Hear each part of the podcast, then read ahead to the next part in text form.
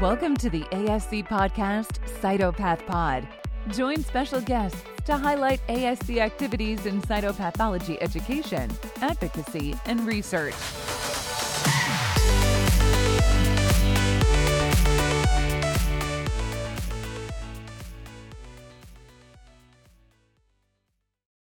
So, welcome everyone. The American Society of Cytopathology's Research and Current Concepts Committee is proud to present part one of Meet the Winners. This will be a three part video series that will help all of us to get to know and be inspired by the award winners from our 2020 annual scientific meeting. My name is Michiya Nishino from the Department of Pathology at Beth Israel Deaconess Medical Center, and I'm joined here by my good friend and colleague, He Wang, from the Department of Pathology at Yale School of Medicine. And both of us are thrilled uh, to meet today with two of the award winners from our annual meeting. And we have Donna Russell from the Department of Pathology at the University of Rochester Medical Center, and the winner of this year's Cytotechnologist Scientific Presentation Award for her poster reporting their institutional experience with serous effusions. And we're also delighted to have with us Sweekriti Upadhyay Baskota, currently a cytopathology fellow at the University of Pittsburgh Medical Center, and our first recipient of the Bernard Naylor Cytomorphology Award for her study characterizing the peritheliomatosis pattern as a cytomorphologic clue for recognizing melanoma in FNA samples. So thank you both for joining us today. So why don't we start with Sweekriti? Can you start with a, uh, a synopsis of your study? Sure. Um, thank you, Dr. Nishino, for this opportunity, and thank you, everyone. Uh, first, um, this um, the peritheliomatosis pattern in our study, we defined it as a seat of viable tumor cells surrounding a central gaping blood vessels. We were seeing this peritheliomatous pattern in our daily practice at Shadyside Cytology Department uh, whenever we were performing a FNA of a melanoma sample. And when we looked back in the literature, the peritheliomatous pattern was reported in various forms of melanoma in histology, but we did not find any literature reporting the peritheliomatous pattern in cytology characterizing melanoma.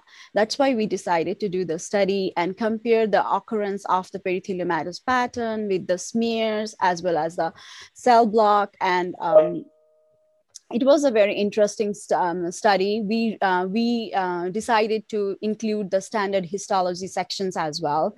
So uh, we compared the finding of the peritheliomatous a pattern in the smears versus cell block versus histology.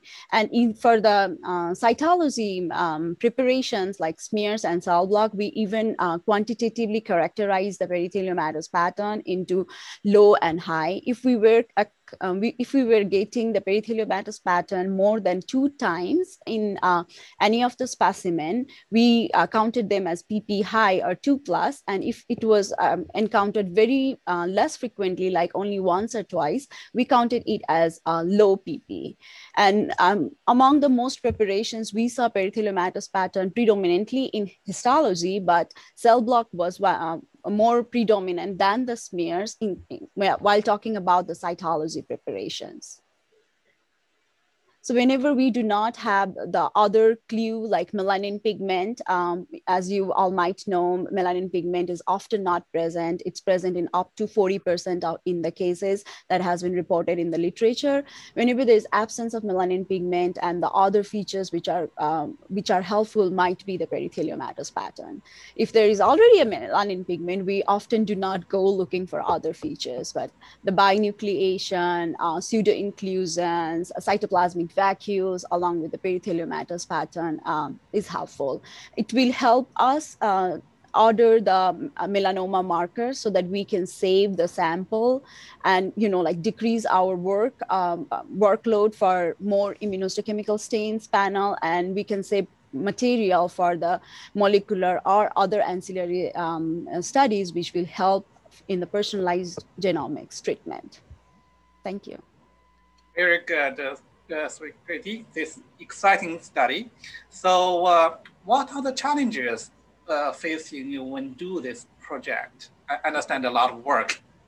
Uh, yeah, it was definitely a lot of work, but I should thank my mentor, Dr. Pantanowitz. He's always a very good guidance to work uh, in any project as a trainee. Whenever I would go to him when uh, with any questions, like are we first few um, challenges that we faced was like we were uh, we started including the uh, fluid cytology specimens as well, but most of them had very marginal cellularity, you know, and we were not able to assess whether they would present as peritheliomatosis pattern or not. And technically, it was not also fine needle aspiration, you know.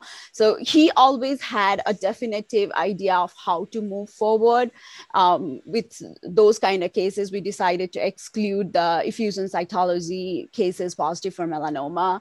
So I would, uh, and then other challenges we face is like I, I, as a trainee, rotate through three different hospitals, and most of the cases we included was of UPMC Shadyside. But again, thank to Dr. Pantanowitz and his coordinator uh, who managed to send me all the slides wherever I wanted. And then we sat together under the microscope and we discussed and agreed on the each uh, peritheliomatosis pattern finding.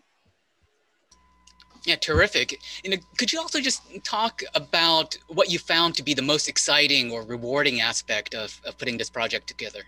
Well, honestly, you know, like I encountered peritheliomatosis pattern when I was signing out with Dr. Pantanowitz, and it was uh, his idea. But we were appreciating peritheliomatosis pattern only in the cell block specimens. I had never given in-depth thought of looking for a peritheliomatosis pattern, especially in the smears preparation. Then this study was more interesting when I started pulling all the slides and started looking for the peritheliomatosis pattern in the smears as well. So what uh, do you learn from this experience and some advice to your peers? Well, uh, you know, we as a trainee, we tend to involve in projects uh, where we want to co- correlate with molecular or cutting edge technology. But I felt like this experience of dealing with the different morphological features increased my in-depth knowledge of what I can find in melanoma specimens, which I found really helpful in daily life. Still, when I get melanoma cases, I look for peritheliomatosis pattern, and it has been helpful for me to in my daily practice as well fantastic. You, you know, detailed um, cytomorphologic studies like this one, you know, are really the bedrock, you know, for for our field. And you know, I was wondering if you can comment on uh, future directions that you might have you know, about you know this finding. Well, uh, we tried comparing the occurrence of the peritheliomatosis pattern with any hotspot mutation, but we did not find statistically significant, significant finding in our study. We believe that is due to a small no number of the cases that we included in this study. If we do this study in a very large cohort, probably we can find, you know, a specific hotspot mutation associated with melanoma predisposing to more peritheliomatosis pattern than other. Very good. So thank you so much. Sure. So I think we can move, move on to uh, Donna.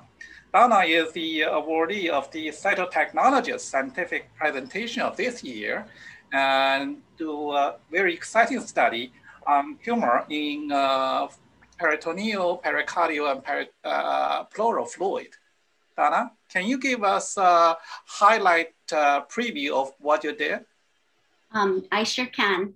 Can everyone hear me okay? Yes. Okay.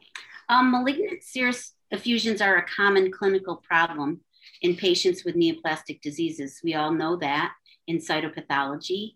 And we know that cytologic evaluation of these effusions, especially because they're fresh it's, it's minimally invasive and, and an inexpensive procedure for the most part for cancer diagnosis, staging, and prognosis.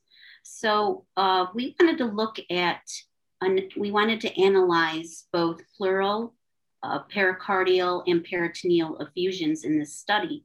Um, and to try to find the primary site of origin. Of course, there were those sites, you know, where, where the tumor was of undetermined origin.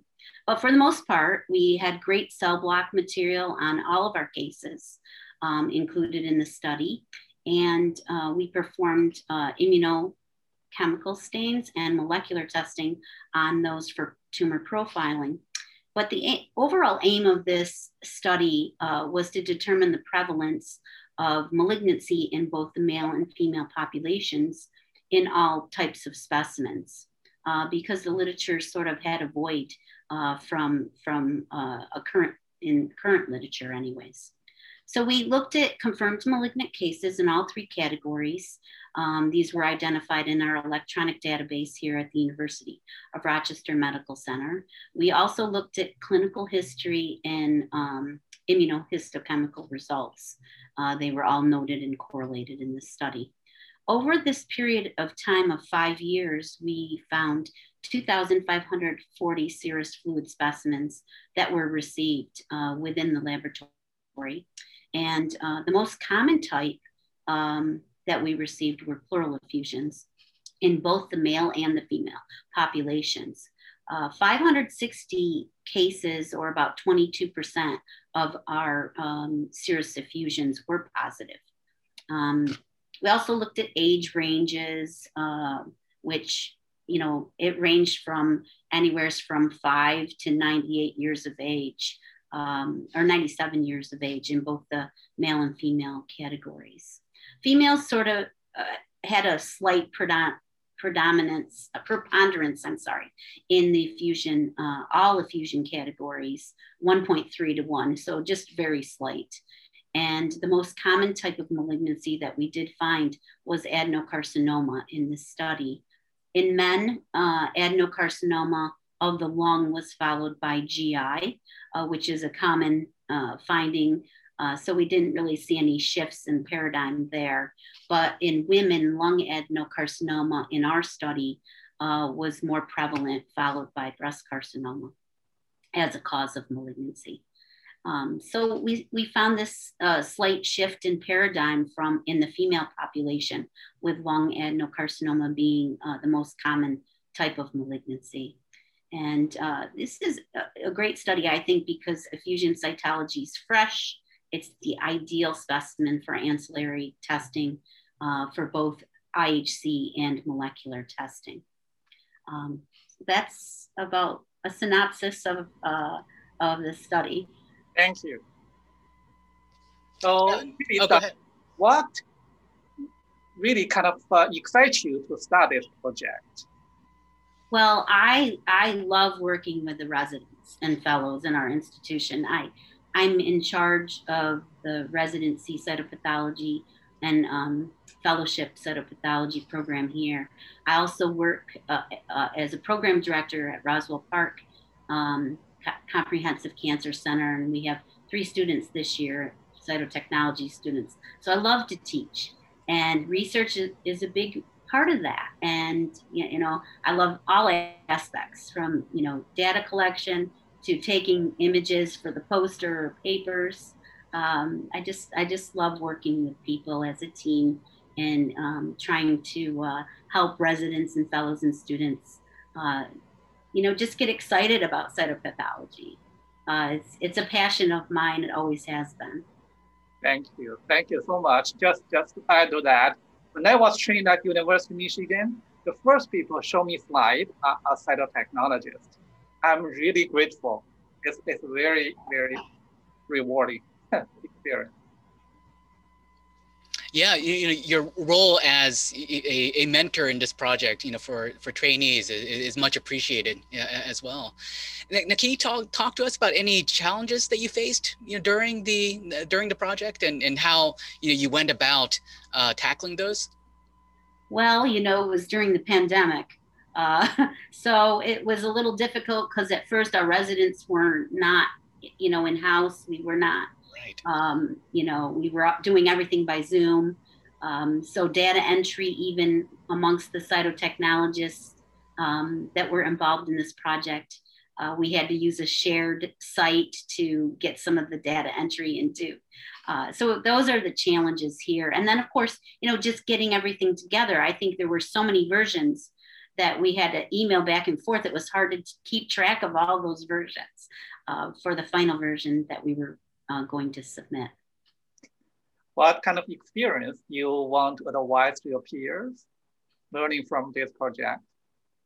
Well, I think I find value in teamwork. Uh, I think that, you know, when you work together as a team, you can accomplish anything. Um, so in this study, our resident Phoenix Bell, um, who participated, our um, at that time she was our resident, now she's a fellow. Um, our cytopathologist who was involved, uh, Dr. Tanupriya Agarwal, and um, my co-workers, two cytotechnologists uh, who I work really well with, Roshana Lynch and Ryan Granger. We all work together and you know, I, I really think that you can, you know, accomplish anything. But also the fact that this data pool is so large, you know, it's a five-year retrospective study. I'm looking forward to multiple future studies from this from this data. I mean, we could look at IHC stains for specific entities, and we have used this database before so, for other uh, new and upcoming stains and, and other projects. Fantastic. You, you know, institutional experiences, you know, like like the one that you brought together serve as a really important point of comparison with our own practice patterns and also useful for informing meta-analyses and standardized reporting systems. And, and your study is so timely, you know, in light of the, the, the international system for reporting serous cytology.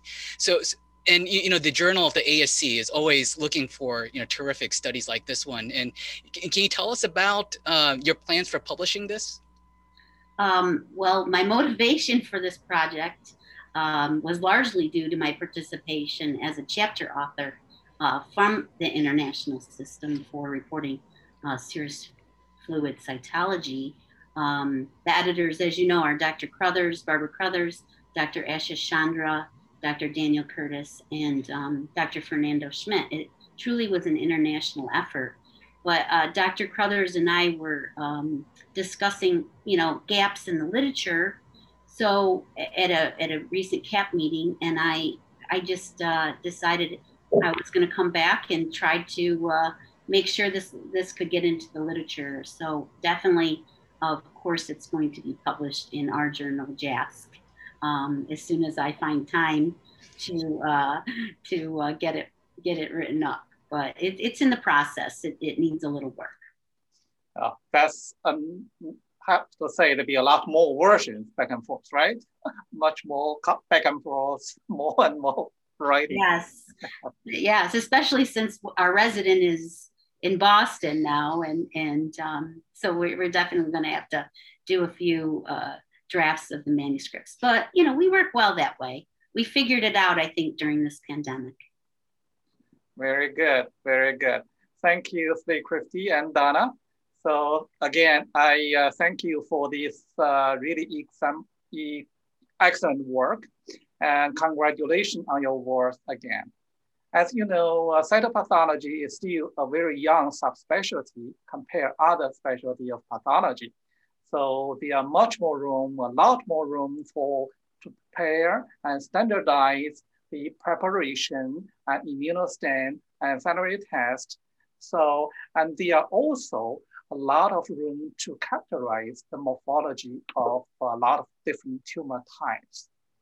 Uh, so the Bernard Naylor Award really opened an avenue for this in-depth understanding of the uh, morphology and encourage new generation to go to this direction. And for our cytotechnologist science award, you know, our cytotechnologist is really kind of middle layer, uh, middle Uh, uh, uh, level health providers. So now we have the master degree and we really want to encourage more of our cytotechnology to do science and to teach our young residents. So by this kind two award, we try to encourage more of this kind of effort and really hope that we can build a stronger uh, cytopathology subspecialty. So thank you again. And really, we hope next year we'll have more applicants for this both award. Thanks. Thank you. Thank the ASC. Thank you. Thank you, everyone. Congratulations. Thank you. Thank you. Welcome to part two, uh, meeting the winners uh, presented by the Research uh, and Current Concepts Committee. Uh, this will be a three-part series of all the winners from the 2020 annual scientific meeting. Um, we are joined uh, by uh, Dr. Robert Post and uh, Melissa McCrowson, and they'll be giving a brief summary of their uh, excellent work. So uh, first will be Dr. Post. Um, the winner who, who won the Warren R. Lang MD Resident uh, Award. It's established in 1978. Uh, the award is presented annually to recognize a resident or fellow in, a, in an approved training program who submits the best scientific paper in cytology at, at a poster or platform session during the ASC annual meeting. Um, so Dr. Post, if you could please give us a brief summary of your poster, that'd be wonderful. Thank you. Sure. Um, good afternoon. I'm Dr. Robert Post. I'm a, um, current third year resident at uh, University of Illinois. Uh, so my presentation, um, my poster, my research project was motivated behind this um, the observation that in patients undergoing anal cancer screening, HIV infection is a significant comorbidity. Um, so we were interested in clarifying the correlation of HIV stat infection status with um, anal cytopathologic diagnoses, and as well as HPV infection status. So at our institution, uh, anal pap cytology specimens are processed using the ThinPrep system from Hologic, and uh, HPV testing is done on the Roche Cobas 4800 system. Um, so we have uh, it identifies HPV genotype 1618 as well as a, a kind of a catch-all other high-risk HPV category, which is uh, 12 other high-risk HPV genotypes. Um, so in order to you know, build our cohort, we, we queried uh, Cerner PathNet case retrieval for all patients who underwent anal cytology and had concurrent HPV testing uh, between November 2017 and March 2020. And we reviewed all the results and we ended up with 159 cases that met the criteria. Uh, 31 patients out of this in this cohort of 159 were positive for HIV, and that was so it was about 19% of the identified cases. Um, so in the poster, you can see table one summarizes the distribution of the cytologic interpretation among the HIV negative and HIV positive groups. Um, the distribution of the interpretations were similar between the two group between the two groups. Um, one thing to note was that uh, ASC-H and HSIL diagnoses comprise 13% of HIV positive cases, but only 3.88% of HIV negative cases. However, uh, due to the small cohort size, we did not find this to be statistically significant. Uh, in figure one, which, which is uh, the, the top uh, pie chart, um, we can see the distribution of high-risk HPV genotypes in the HIV negative group. And then, so you can see that HPV other was, was uh, and HPV other plus 1618 were comprised a majority. Um, figure two shows the distribution of high-risk HPV genotypes in the HIV positive groups. Um, just to summarize this, 84% of HIV positive patients tested positive for any of the uh, high-risk HPV compared to 72% of HIV negative patients. Uh, in the subgroup of patients with negative cytology, 83% of HIV positive patients tested positive for any high-risk HPV types compared to 50, 57% of HIV negative patients. And, uh, you know, because our cohort was small, uh, this wasn't statistically significant. But we found that a majority of patients tested positive for high-risk HPV genotypes other than 16 and 18, regardless of HIV status. And that's was about 66% of the HIV positive group and 71% of the HIV negative group. Um, in our cohort, the other high-risk HPV genotypes were far more prevalent than uh, genotype 16 and 18. So our conclusions were that uh, high-risk HPV genotypes other than 16 and 18 were more are more prevalent regardless of HIV status, and especially for HIV-positive patients, this finding we found we, we think that this finding could have implications in the management of uh, cancer risk, uh, as well as you know developing vaccine-based um, prevention strategies. So Awesome. that, that's uh, summary. Great, thank you. That's wonderful summary. Thank you so much. So, what uh, motivated you uh, working on this project? So I, I had a, um, an early interest in cytopathology. So I, I started doing, um, I started with a rotation in my second year. Uh, and at the time, the fellow, the current fellow was working on a project examining anal cytology and HPV status. Um, so I thought that his was a really interesting project, and I worked with him to tr- to try to develop an offshoot project. And um, so we one thing that we had discussed when we were discussing his project was how many of these patients were HIV positive. So um, you know, we the two of us working together developed a um, as well as with the attending too, um, developed a project to look at how HIV um, correlated with um, the cytology and uh, HPV infection status. And so, what did you find most exciting and rewarding about working on this this poster and project? So, doing beginning this project, you know, and with a literature review and realizing there wasn't much known, there wasn't too much uh, literature on this. So, doing a project where not much is known is is exciting. I, I find that very rewarding and exciting.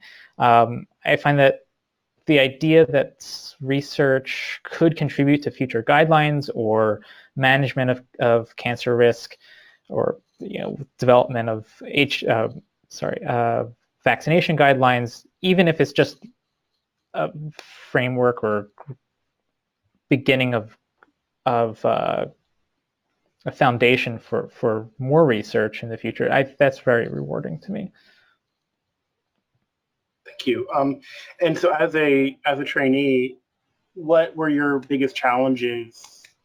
What were your challenges as a trainee? You know, yeah. So, sorry. Yeah. Um, I'm not sure if this is a trainee specifically, but as a trainee specifically, but I mean, one of the biggest challenges of doing this project was just the because this was an outreach um, patient population. Uh, the the patients often often had like a very incomplete uh, medical history, and it, it was hard to know whether sometimes it would say that, or it would not re- suggest that the patient was HIV positive at all, but perhaps they were HIV positive. We had no way of knowing. Um, and perhaps that that was a challenge as a trainee because if maybe I, I would have been able to you know felt more comfortable reaching out and finding out more information about these patients or I don't know I, I found it difficult as a trainee because I felt like I had that was what I had that was what I had to work with so I had to um, try to make sense of the data as it was as I had it um, and it ended up with some fairly noisy data as a result, where I suspect that some of the patients who were in the HIV negative group were indeed HIV positive. But I have no way to, to, to show that. Interesting. Thank you. That's a, that's a great point um, about only be able to work with what you have. Yeah. Um, and so, and I think you kind of, so kind of dovetailing into your last um, or, or uh, your last point, what did you learn from this experience, um, and how would you advise others who are going trying to do similar projects um, in the future? Yeah. Um, so I, I, learned the importance of of and difficulty of collecting good data, um, particularly from medical records, and particularly from medical records from. I mean, it, medical records can be can have a various levels of um, I guess accuracy or, or, reflection on what's going on. So I I would advise uh, other residents or trainees interested in doing uh, research to start early and exercise a lot of patience with the data and just have time, give time to think about it and give time and and additionally discuss the data with the other members of the other members involved with the project, as well as um, other faculty members uh, who are familiar or involved. Um, because having multiple sets of eyes uh, on the data can be really helpful in uncovering trends and just finding some meaning in the data.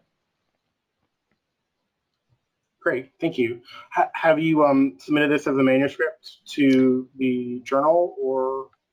I have not, but I mean, I would, I think in order to um, to do that, I we would, this project would require a bit more work, um, maybe be building a larger cohort size or, or, you know, ensuring that the, the data is a little bit more uh, reflective of the patient's HIV status or, or whatnot. So I, I am potentially considering um, doing that uh, with the current fellow. Um, but I also have some other ideas uh, in cytopathology uh, research then I would be happy to submit um, a manuscript to JASC. Well, yeah, well, excellent. I, I, look forward to reading that whenever, if and when you do. That'd be great. Uh, thank you, Dr. Post, so much for uh, sharing your really interesting um, uh, work. And uh, thank you. We, we really appreciate your time. Thank you very much. Um, so we will move on to uh, Melissa, Melissa uh, McCrossan. Um, yes. Thank you so much for joining us. Um, Thank you for having me. Mind sharing her, her, her poster. Thank you, Jamie. Um, so as I said, uh, we were joined today now with uh, by, excuse me, uh, we're joined uh, by Melissa McCrossan, um, and she uh, won the award for Innovative Cytotechnologist Practice. Um, established in 2018, this award demonstrates uh, programs, services, or projects performed by a cytotechnologist that are creative, cost-effective, and improve the practice of cytopathology. Um, and so if you wouldn't mind, please sharing a little bit about your work. Um, and uh, thank you. Thank you, James. Um, my name is Melissa McCrossan. I'm a staff cytotechnologist and the specialist technologist of education at Northwell Health in the cytopathology laboratory. Um, so our poster, Training in Cytopathology in Times of Social Distancing, a comparison of remote versus traditional learning, is a summation of our lab's experience with the COVID-19 pandemic and how we modified our cytology program to remote learning to continue to provide the necessary training for our residents and fellow. For our cytology program, we took known study set boxes and multiple unknown slide test boxes and scanned them into our eSlide manager. We already had online study exams created a few years ago by myself, and um, we had slowly been introducing them into both our residency and fellowship programs. And we also uh, found and utilized old ASCP testing materials that were on CD-ROM, and we moved them to an online format and created worksheets that went along with the online work. And um, our health system instituted Microsoft Teams and OneDrive to communicate between departments and to share materials with each other. So we created uh, policies and um, a schedule breakdown for our residents and fellow to follow and keep them on track while being off-site. We had daily morning lectures. Our residents research questions given to them by their assigned attendings. They screened the unknown and known cases by accessing the eSlide manager from their home computers we had daily sign out um, and they worked with their attendings via telecytology and they completed the daily workbook assignments. We also provided numerous websites to access videos of FNA techniques and other and others that simulated slide screening. In lieu of in-person ROSE FNAs, we created a simulated ROSE FNA experience through the Teams app and telecytology. We used known cases and simulated to our residents and fellow what it would be like to perform ROSE over telecytology. At the end of each rotation, we gave each resident and fellow an evaluation form to fill out. We also gathered their grades from entry and exit slide screening exams, online exams, and the daily work assignments. We found that most of our residents and fellow performed at the same level as they did prior to the COVID-19 pandemic. And we also had a few of our trainees that performed ex exceptionally well. Gathering the data from the evaluation forms, we also found that the majority of the residents and fellow felt that the amount of work received was comparable to that uh, pre-remote learning and that they felt they learned about the same to more as previous rotations and that they wanted to continue to receive their work virtually. They found that the workload was easier to manage with having the option to work remotely or in person. And we found that to overcome the lack of hands-on experience of performing ultrasound-guided FNAs due to the closure of our clinic, that our attendings gave didactic lectures on the basics of ultrasound-guided FNA performance and interpretation of ultrasound-guided images. In conclusion, we found that remote learning performed just as well as in-person training, and that by combining the two, we can create a stronger and more robust program that is prepare, prepared if we are faced with any unprecedented challenges in the future. Excellent. Thank you so much. Um, so as a person who also, as a cytotech who also works at a uh, academic institution, it's uh, it's been a challenge, uh, you know, uh, and this is a really timely uh, presentation. So I really enjoyed uh, going over it um, before this before this this session. Um. So what motivated you? I mean, obviously we know what motivated you to work on this project, but um, you know, what, what you know specifically, what did you what did you find most um, you know most motivating about this? Um, well, I definitely was motivated because it was decided that our residents and fellow were now working from home, and it was like okay. um, and I had to make sure that our program um, continued going and that it would still receive the same quality of education online as we did in person. Mm-hmm. So um, I needed to think outside the box and find creative ways to mimic our residents' daily workflow at home as it was in the office. Um, I definitely pulled from past experiences, uh, from my own training way, way, way, way, way back when in cytology school, where um, I just thought of how my professor had combined, I'm dating myself, Kodachromes mm. with TrueSlides and um, online. So I use that as a guide to think outside of the box and how can I do that for my residents? And um, to make sure that we were still up to the standards needed for our residents to pass their boards and increase our patient care. Um, I then decided to submit it to the um, ASC because I wanted to share our experience and also hear about other labs' experiences and how either they were similar or different. Excellent. Thank, thank you. Um, so kind of dovetailing off of that, uh, you know, what was the most rewarding or exciting part of this um, project? Um, it was definitely exciting and challenging to have to recreate an entire program in such a short amount of time without losing the integrity of the program. And none of us knew how long um, we would be remote teaching. Um, but now retrospectively, looking back at it, I found that the challenges were quite inspiring. Um, that the, our residents unexpectedly thrived in a new learning environment and adapted quickly and developed new skill sets. Um, seeing that they, our residents stayed the same and some even performed better, uh, definitely provided comfort to me knowing that I was still providing the same level, if not a better quality of education. And due to this, uh, we now successfully incorporated new training methods such as telecytology into our program, uh, which we hadn't we had spoken about but hadn't really incorporated fully until now. And we're finding that it could hopefully lead to an advantage for our residents and fellow and when applying for fellowships and faculty positions. Oh, great, thank you. So um, as a cytotechnologist, so I mean, I know that your um, your role is in education, you know, uh, is the educator for your uh, your department, but were there any special challenges?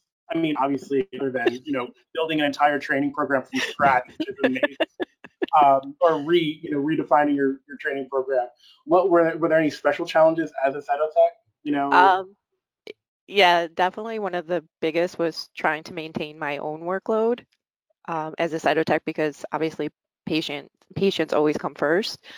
Um, so that was definitely trying to maintain the workload while developing a program. Um, I also was working with uh, multiple faculty and uh, fellow coworkers to um, coordinate training modules and making sure that everyone was following on the same page and that um, all aspects of the residency training were covered because our own fac was affected by COVID-19 and so we had some shortages here and there.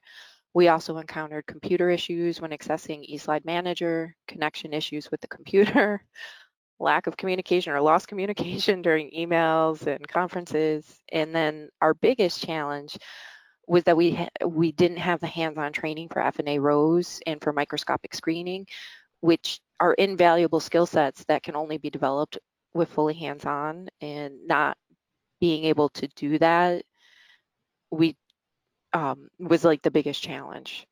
Mm-hmm. Yeah, I can totally I can totally see see those those as being extremely hard to to work work out. You know, um, so how would you advise others? You know, in your experience, um, you know, building this. You know, obviously we're going to be in this for a long time. So you know, how are you know, what what experiences would you share with others? Um, I would definitely say that it's amazing and what you can face, uh, what you can learn in the when facing adversity. Um, it definitely uh, forced us to reevaluate our past policies and procedures and implement new policies and procedures, um, especially regarding to items that were discussed in meetings, but we never had the urgency to pursue further. That now we look at everything differently is in terms of do we need to do this now and implement this now, or is it something that could be on the back burner? Um, it definitely made us think outside the box, push outside of all of our comfort zones in terms of uh, telecytology and remote teaching, online screening of full slides uh, that not many of us are experienced with or comfortable with. Um, but, you know, you have to do what you need to do to make sure that your residents and fellows success, successfully meet the requirements for graduation and have success in their careers. And I'd also advise um, people to not be so hard on themselves, that everything's a work in progress and is constantly changing and we need to adapt with the change. Excellent, thank you. Um, and it, also, are you submitting this to the JS, J, JASC? It's a work in progress, yes, oh, I'm hoping. Yeah, yeah, definitely. Um, well, Melissa, thank you so much for joining us. I really appreciate your time. And Dr. Post also, thank you so much for, for your time um, and your excellent work. These are really excellent um, presentations and things that are really important to think about. Um, so again, we really, uh, we appreciate it. Thanks. Thank you so much thank for you. having us. Thank you. So welcome to part three, Meet the Winners presented by the Research and Current Concepts Committee. This will be a three-part series of all the winners from the 2020 Annual Scientific Meeting. I'm Diana Ng. I'm a cytopathologist at Memorial Sloan Kettering. I'm Diana Lynn. I'm a pathologist at the University of Alabama at Birmingham. So we have the Quality Improvement in Cytology Award. Established in 2019, this award recognizes quality improvement projects designed to improve quality in cytopathology practice. The award will be given to those projects that demonstrate innovative and forward-thinking approaches to current cytology practices, as well as measurable and replicable improvement. And this award went to poster 107, Quality Data Abstraction Utilizing Bethesda PAP Testing Reporting, Key Implementation Science Indicators for National Gynecologic Cytology Benchmarks. We also have the Advances in Thyroid Cytology Award.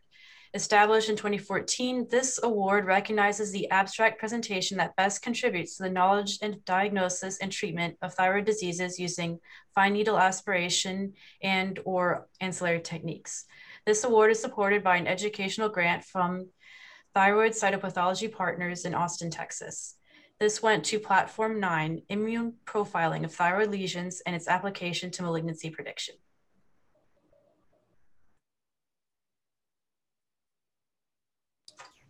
Amy, maybe you can introduce yourself. Hi, I'm Amy Spitzka. I serve as the Senior Director for Quality and Patient Safety with the American Society for Clinical Pathology. By way of training, I'm a laboratory professional in histopathology, cytopathology, and also molecular biology. All right. Um, and I'm George Schur. I'm a graduate student at Vanderbilt University in the Department of Molecular Pathology and Immunology. Okay, well, first off, congratulations, Amy and George, um, for your awards. I think this is a great honor. Um, so we can start off with just having you guys give us a summary presentation of your work.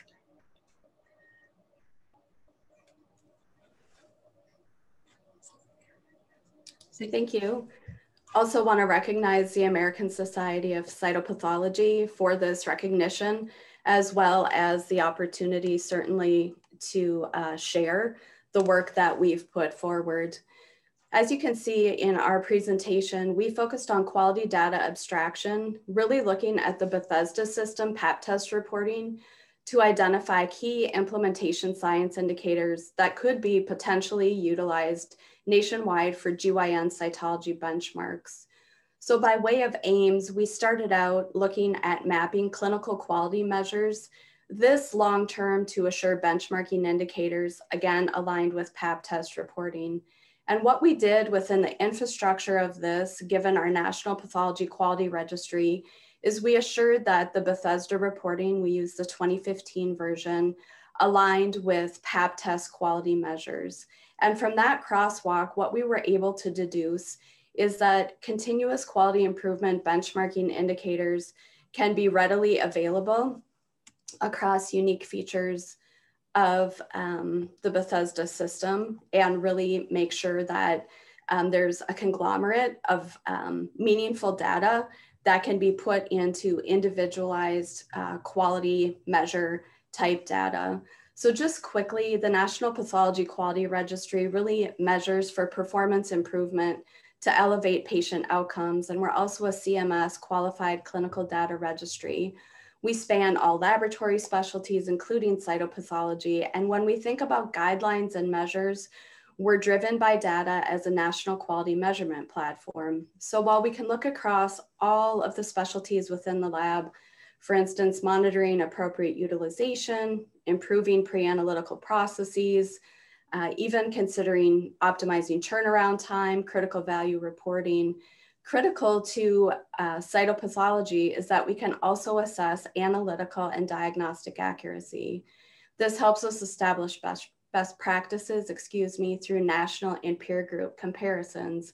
I bring this to light because as we recognize the relevancy of the Bethesda system, we wanted to apply it in the domain of continuous quality improvement.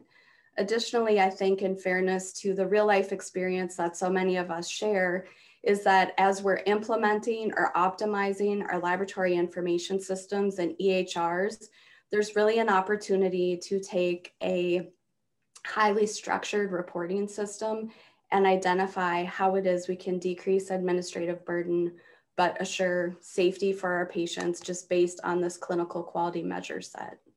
I'll stop there. That's really an overview of what our project is.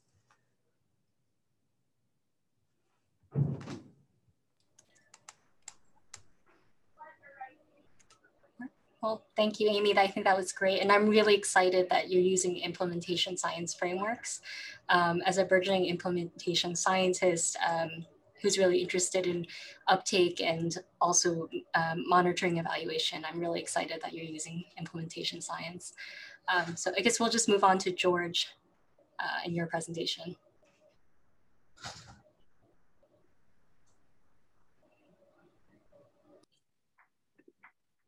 All right, so uh, for my project, uh, my goal was to investigate genetic and immune predictors of thyroid lesion malignancy and outcome. Uh, we found that computational methods that use RNA sequencing data are capable of revealing distinct immune infiltrate profiles in different subtypes of thyroid lesions. Uh, using this data, we've aimed to test whether immune infiltrate data can improve thyroid malignancy prediction. We've also tested the ability of this computationally derived data to predict things such as advanced thyroid tumor stage and poor outcome. Our preliminary results suggest that RAS mutation in combination with computationally decon deconvoluted levels of infiltrating B cells, CD4 T cells, macrophages, and neutrophils improves malignancy prediction even in thyroid lesions without a BRAF TP53 or TERT promoter mutation. Additionally, we found that macrophage levels may be used to improve tumor stage prediction. And uh, finally, we found that TERT promoter mutation, TP53 mutation, and macrophage levels each may predict future poor outcome.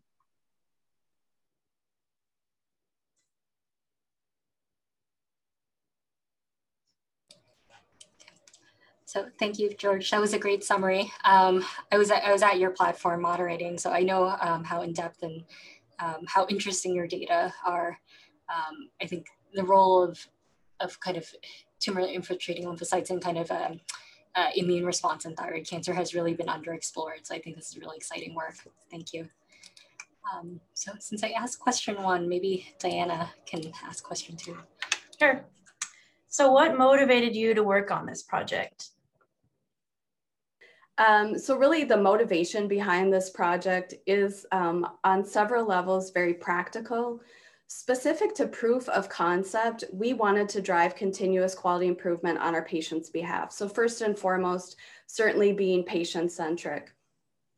On the very practical side of this, as well as I have to say being curious, we recognize fully the relevancy of the Bethesda system when it comes to PAP test reporting, we also recognize that the Bethesda system has really uh, integrated well to clinical practice. And when you think about permanence in practice and the consistent utilization, it was a safe model to base curiosity of implementation science on.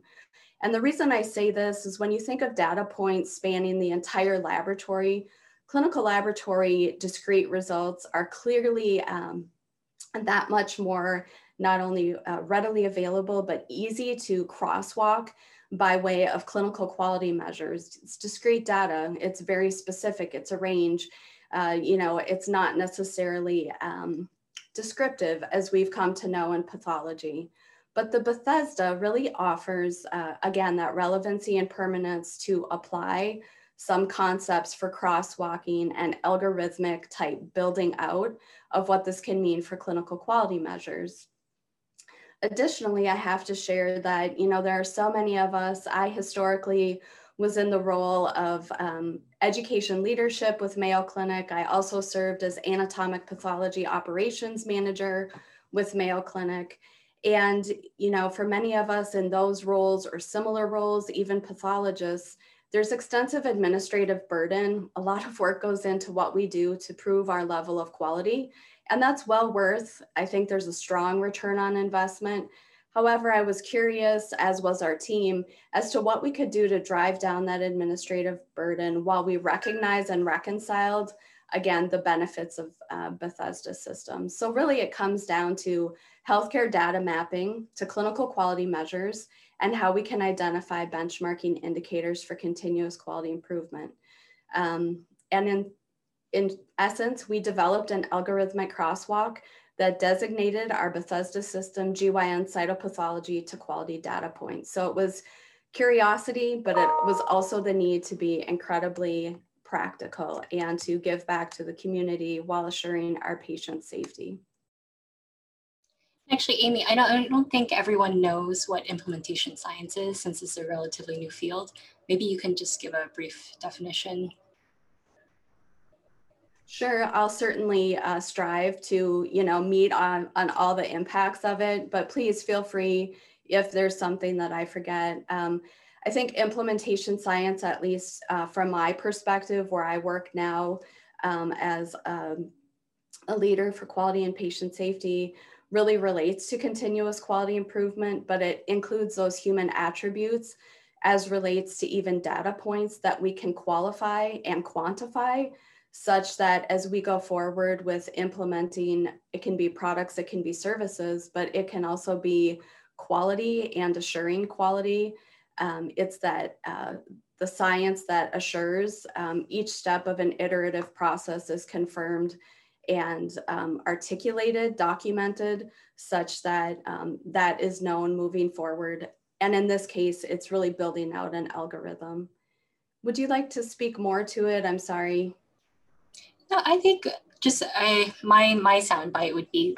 Um, I think the way I see it is is the the field that allows us to bridge evidence um, to practice gaps. Yes. Um, that's how I usually define it. Just kind of how do you, we, for example, we all know that brushing your teeth is really good for you, but how do you get everyone to brush your teeth reliably? Yeah, and I think it's that evidence to practice um, in the framework of this is, you know, continuous quality improvement. Mm-hmm. But again, the practice of the Bethesda system, right? Yeah. Uh, on every PAP test report, you know, we must use it. It's to your good point, brushing your teeth. Um, but because there is such permanence in practice, implementation science works well in this regard, uh, building a bridge from experience to reliable practice. Thank you.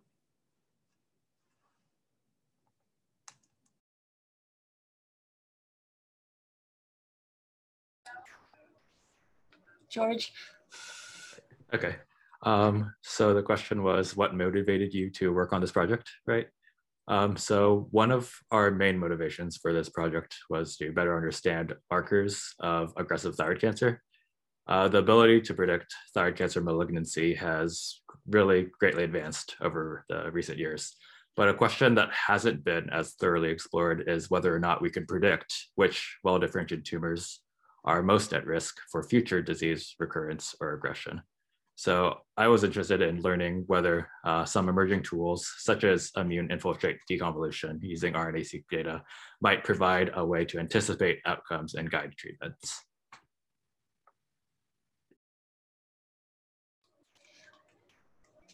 Yeah, and I, I think um, I think your work is very critical, just because molecular, as as great as it is, hasn't really, there hasn't been an algorithm that predicts aggression and prognosis. Um, I think the molecular data are really great in really stratifying how malignant it will be, but I think there really needs to be a lot of work done in terms of stratifying prognosis. Um, so next question for both of you would be, what did you find most exciting and rewarding about this project? Thank you. I think um, really the reward came uh, from the unknown. Um, we entered into this hoping to discover how we might align HL7 and uh, data points to the Bethesda system reporting. So we used HL7 standards, it was version 2.8, and we transferred Bethesda system patient data. We were very strict in our criteria, both for PHI and HIPAA standards. And as you can well imagine, you know, the two indicators within PAP test reports, so specimen adequacy and then interpretation or diagnostic reporting parameters were abstracted. And I think in fairness to the practice of the Bethesda system, there's definitely the published strict reporting criteria. And so we drove to that first in our initial algorithm, this again to identify a crosswalk of numeric indicators mapped to clinical quality measures. So when we think of mapping and we think of numeric indicators, again, it was uh, a little bit of a you know entry point for us by way of looking at specimen adequacy.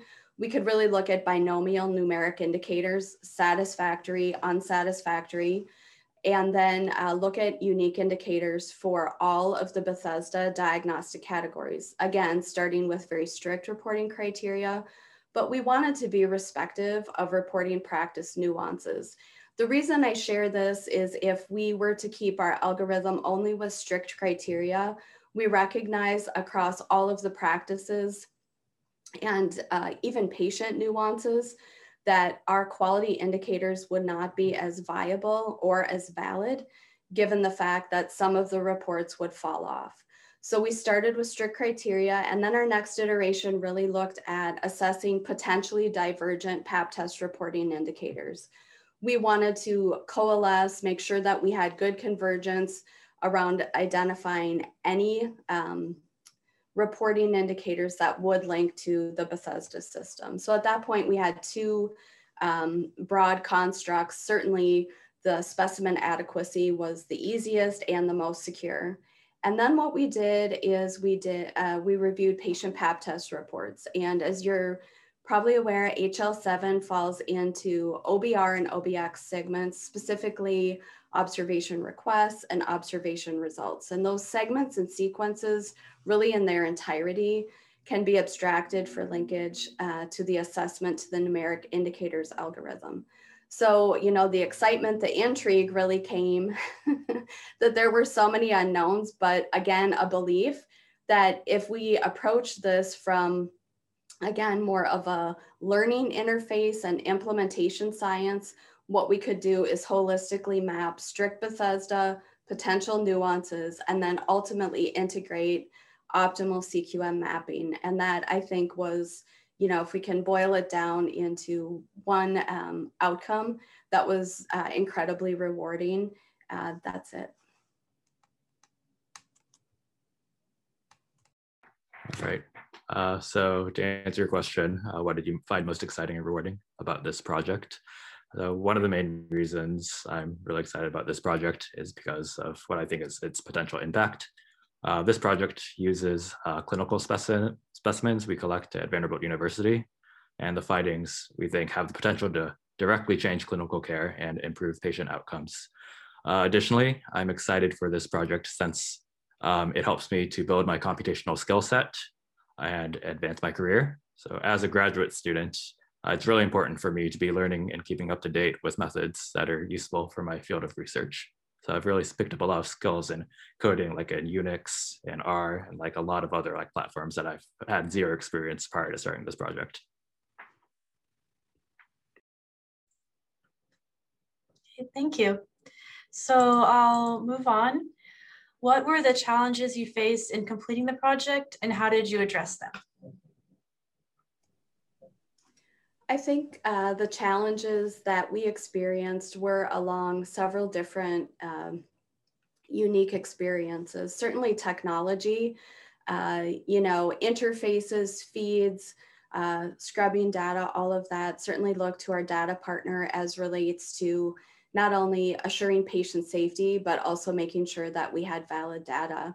So um, that had to be a baseline and one that you know was expertise in the field we were able to achieve.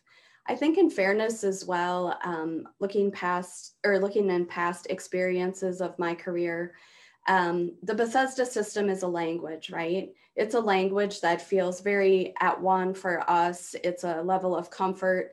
Uh, even though i'm not currently a practicing cytotechnologist you know i can envision the days of being at the microscope and really having that reliability of that, again, viable language.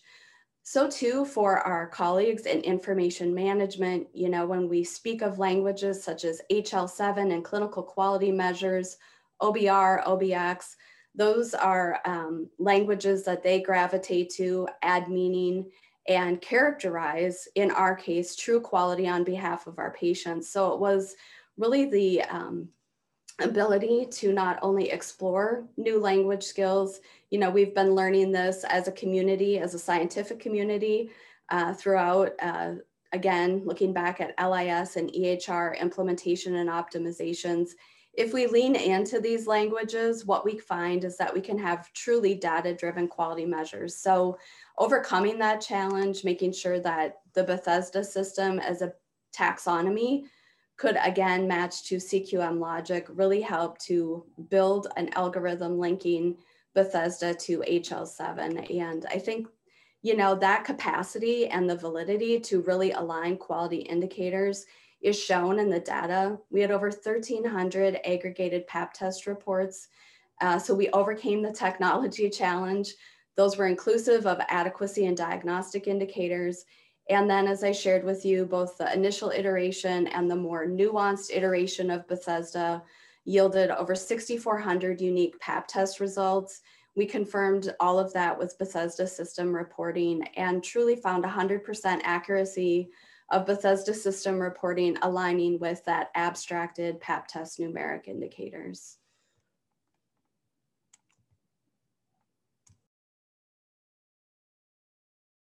Right. Um, so I'll go ahead and answer the question. So uh, one challenge of uh, my project was just managing the large and very complex set of uh, clinical and sequencing data for our many patients and samples in our cohort. Uh, another challenge of this project was learning how to set up the code to get the raw RNA sequencing data um, to a gene expression, gene expression count table data uh, that could be used for immune deconvolution. Uh, while I, I, had some experience with next generation sequencing library building in the past, uh, processing these results um, of the data was not something I knew how to do until I entered grad school. Uh, however, with the guidance of my professor and our collaborators, as well as some basic coding experiences I picked up in grad school class and in previous research, I was able to learn how to uh, set up and run the code successfully. Yeah, that's that's something I've noticed too with my own personal projects. It's just how to manage large amounts of data. I think both uh, Amy and you, George, you, you're dealing with very large data sets. So how do you how do you organize them and how do you analyze them in, in meaningful ways? Um, I know your projects are very different, but you know clearly data management is a universal theme in a lot of research projects. Um, so in terms of uh, kind of moving forward with the questions, um, uh, what, what are some future directions uh, for your projects? What's your next step? Thank you.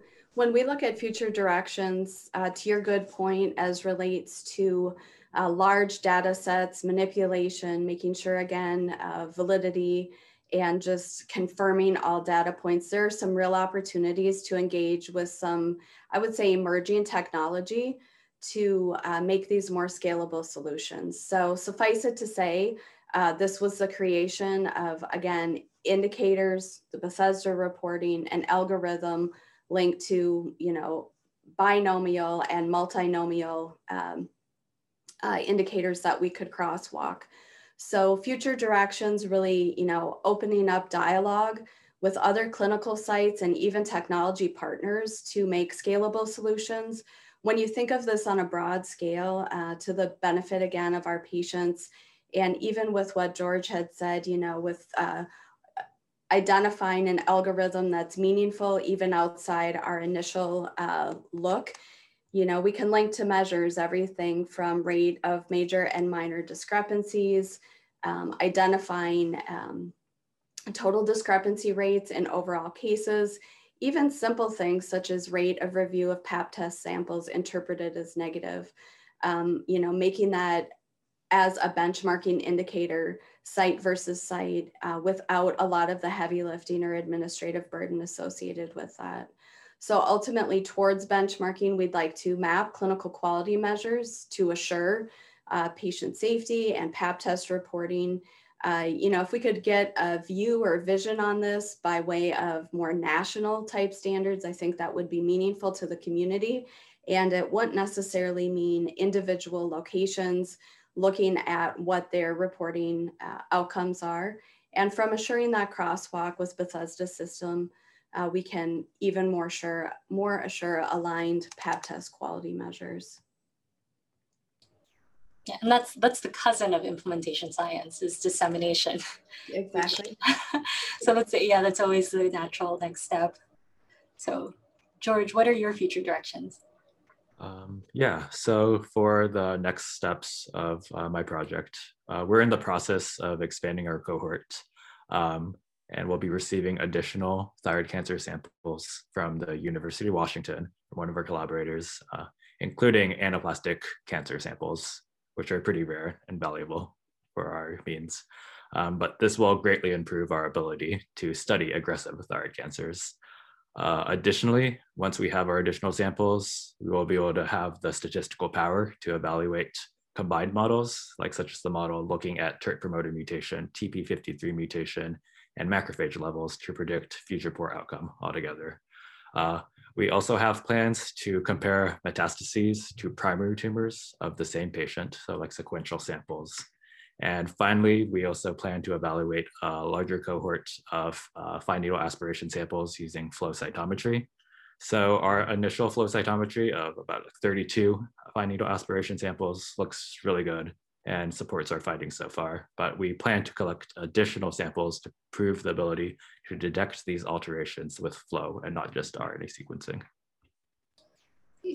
And another question, so what, what do you envision if this became a clinical test? How, how would you envision this um, actually kind of realizing itself? Like, would you, would this be like a multiplex PCR where you have a small panel kind of whittled down from the RNA-seq data? Or do you feel like this would be a flow-based test?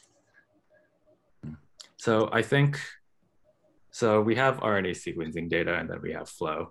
And I think the benefit of like say on one side with um, RNA sequencing is that patients already get like a lot of genetic testing of thyroids, like you know RNA-seq and DNA-seq. So since we already have that data available, it's not too much work to do additional analysis on that data.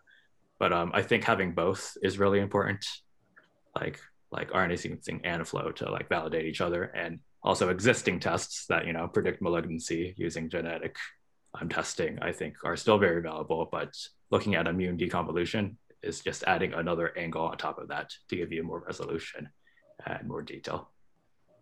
I would love an automated multiplex PCR. if you could ever make that, I would love that. I'll definitely look into it. Thank you. Yeah, great. It's always good to hear that it's not just one project. You've got more stuff going. You're going to get more and more projects out of this because you know both of you have such great projects. You know, you don't want to stop there. Just keep continuing.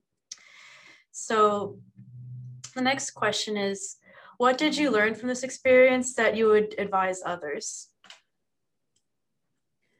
I think one of the key takeaways from our experience is that uh, the exploration of new solutions to required work really uh, can help identify um, some new approaches and again those language skills the uh, the convergence of technology with something that we've become, uh, you know, that's really um, historical, foundational in our experience, such as the Bethesda, that the efficacy of technology can really elevate that. And I think the other uh, recommendation that I would put forward is just the value of benchmarking to patient outcomes. So to the good point of, you know, dissemination as part of implementation science, it's broader than just you know a single institution and uh, serving certainly for patients nationwide and this is an algorithm that could work by way of benchmarking and really supporting pap test outcomes all right so um, to answer your question um, I think this experience taught me that uh, organization, as we were discussing before, is really important when maintaining a large cohort of data. So by keeping, say, like multiple copies of all of my records as they're updated over time, I can always go back to ensure that I know what edits to the data are happening and when. Uh, the experience also taught me that uh, data and findings can be surprising and that science doesn't always work out the way we predict, which is why we call them hypotheses. Uh, for example, prior to our analysis, uh, B cells were not really something that we had been thinking about much, but our data for B cells turned out to be really surprising and interesting across our thyroid lesions. Uh, we're still not sure why yet, but the data holds up and should give us more insight into thyroid cancer metastasis and progression.